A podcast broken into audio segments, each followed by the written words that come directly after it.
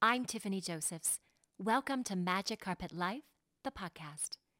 I believe this is the most auspicious time on the planet to create a vibrant, soul satisfying lifestyle, and I'm here to be your guide.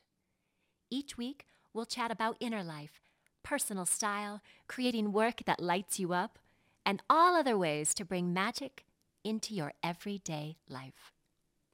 Your life from the magic carpet starts now.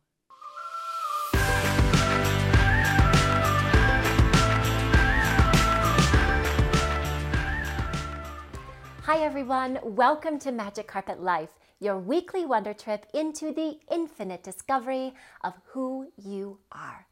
I'm your host and guide, Tiffany Josephs, and I am here to romance the world to a higher love. Why are you here? Have you thought about it? Have you put it into words? Have you shouted it from the rooftops? Well, this is your time. The world has never been more ready to receive your unique magic, and you can think of me as your cosmic cheerleader on your path to discovering just how true that is. So, thank you for being here, and let's get started. Tell me if this has ever happened to you. You're moving through your day, going into the post office, meeting someone for coffee, making a meal in your kitchen, and a question pours in down into your consciousness that won't let you go.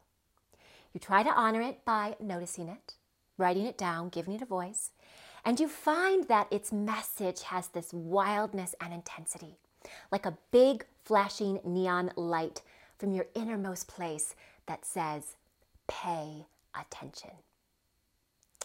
Last night, I set my alarm so that I could wake up before the sun and spend some time with this question. And I want to explore its vastness and maybe even some of the danger of it with you in this session here today. But before we go there, I want to first just put out there into this space that every time we step into the realm of soul, we risk losing ourselves to a wilder reality. I think that's the nature of inner work or discovery itself to drop us out of the autoresponder tendency of life and into the messy, untamed world of the unknown. Soul work is shedding old skin so that we can make room for what's new. And there's always, always something new and higher available to us. But without that risk, Without the risk of losing what's not working anymore, we won't see the wonders of what's possible.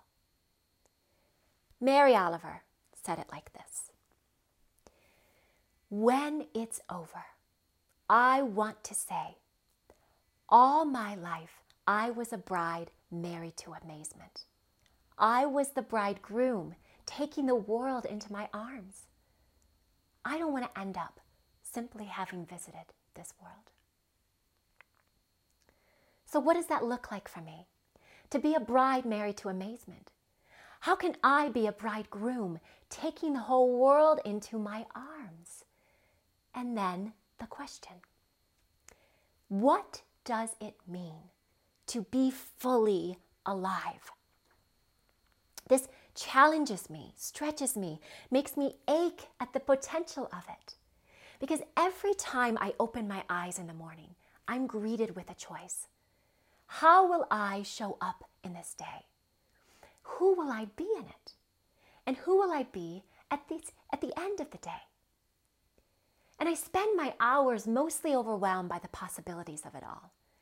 Because to have a choice means that I have full creative reign.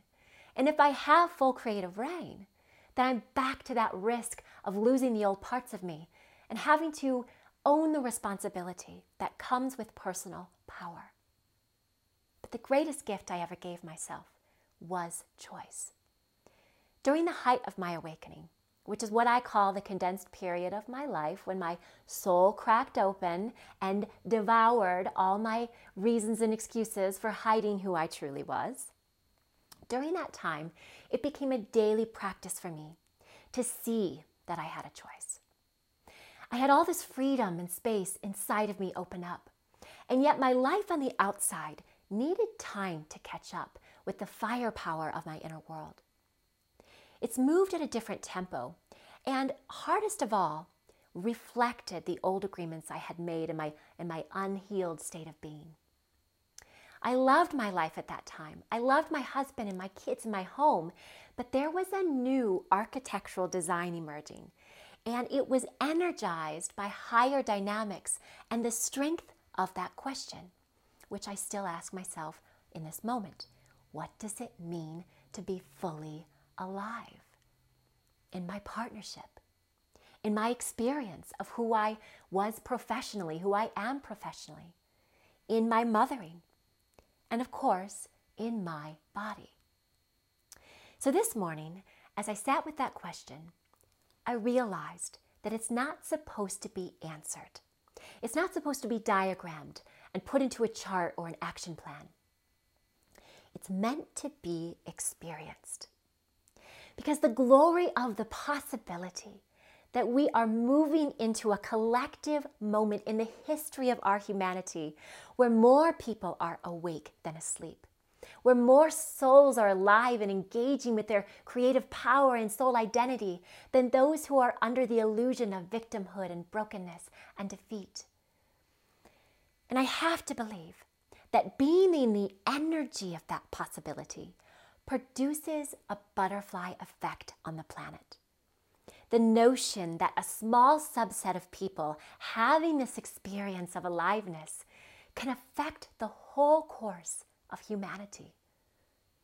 That is why I am here to romance the world. That is why I do the painful work of going into the dark places inside of myself and loving the hell out of it. Because when I do that, it does something. When I am affected by love, you are affected by love. And you have a choice to respond or not to respond. But that effect, that force, will keep moving to the next open opportunity. Love is just functional like that. So perhaps another way to ask that question is what does it mean to be fully in choice? Because engaging life is about being present and being open to the love that is available to us and choosing to participate in it and receive it in every moment. It's easier said than done. But isn't it wonderful just being in the vibration of it? Sometimes I think that that's enough. To walk out of the doors of my heart and say, I'm here, I'm available for love even if my wounds are fresh, especially when they're still fresh. Even when my fear is raging and I feel the, the bottom dropping out and the winds of anxiety wash over all sensible thought patterns, I'm here. I'm available for love. To give love, to get love, to be love is how I am fully alive. So I hope you'll allow these words to make a home with you as they have with me. Consider writing them down, consider speaking them aloud. Scan the landscape of your life and discern where you want to receive the most love, where you want to give it. And you can even share your insights in the comments below or fly over to magiccarpetlife.com and join the conversation there.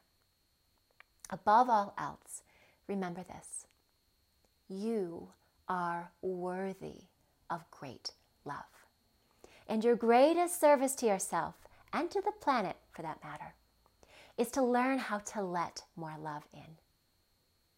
Thank you so much for tuning in, for doing the work, for being truth.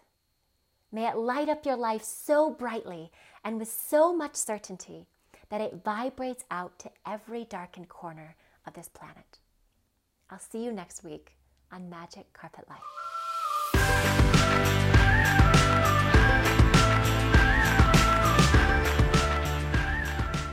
I'm Tiffany Josephs, and you've been listening to Magic Carpet Life, the podcast. For the visual version of this, head over to magiccarpetlife.com forward slash the show, and then follow me socially on Instagram and Facebook. If you haven't yet, go to Apple Podcasts and subscribe, rate, and review this podcast. Thanks for tuning in and join me next week for another magic carpet ride.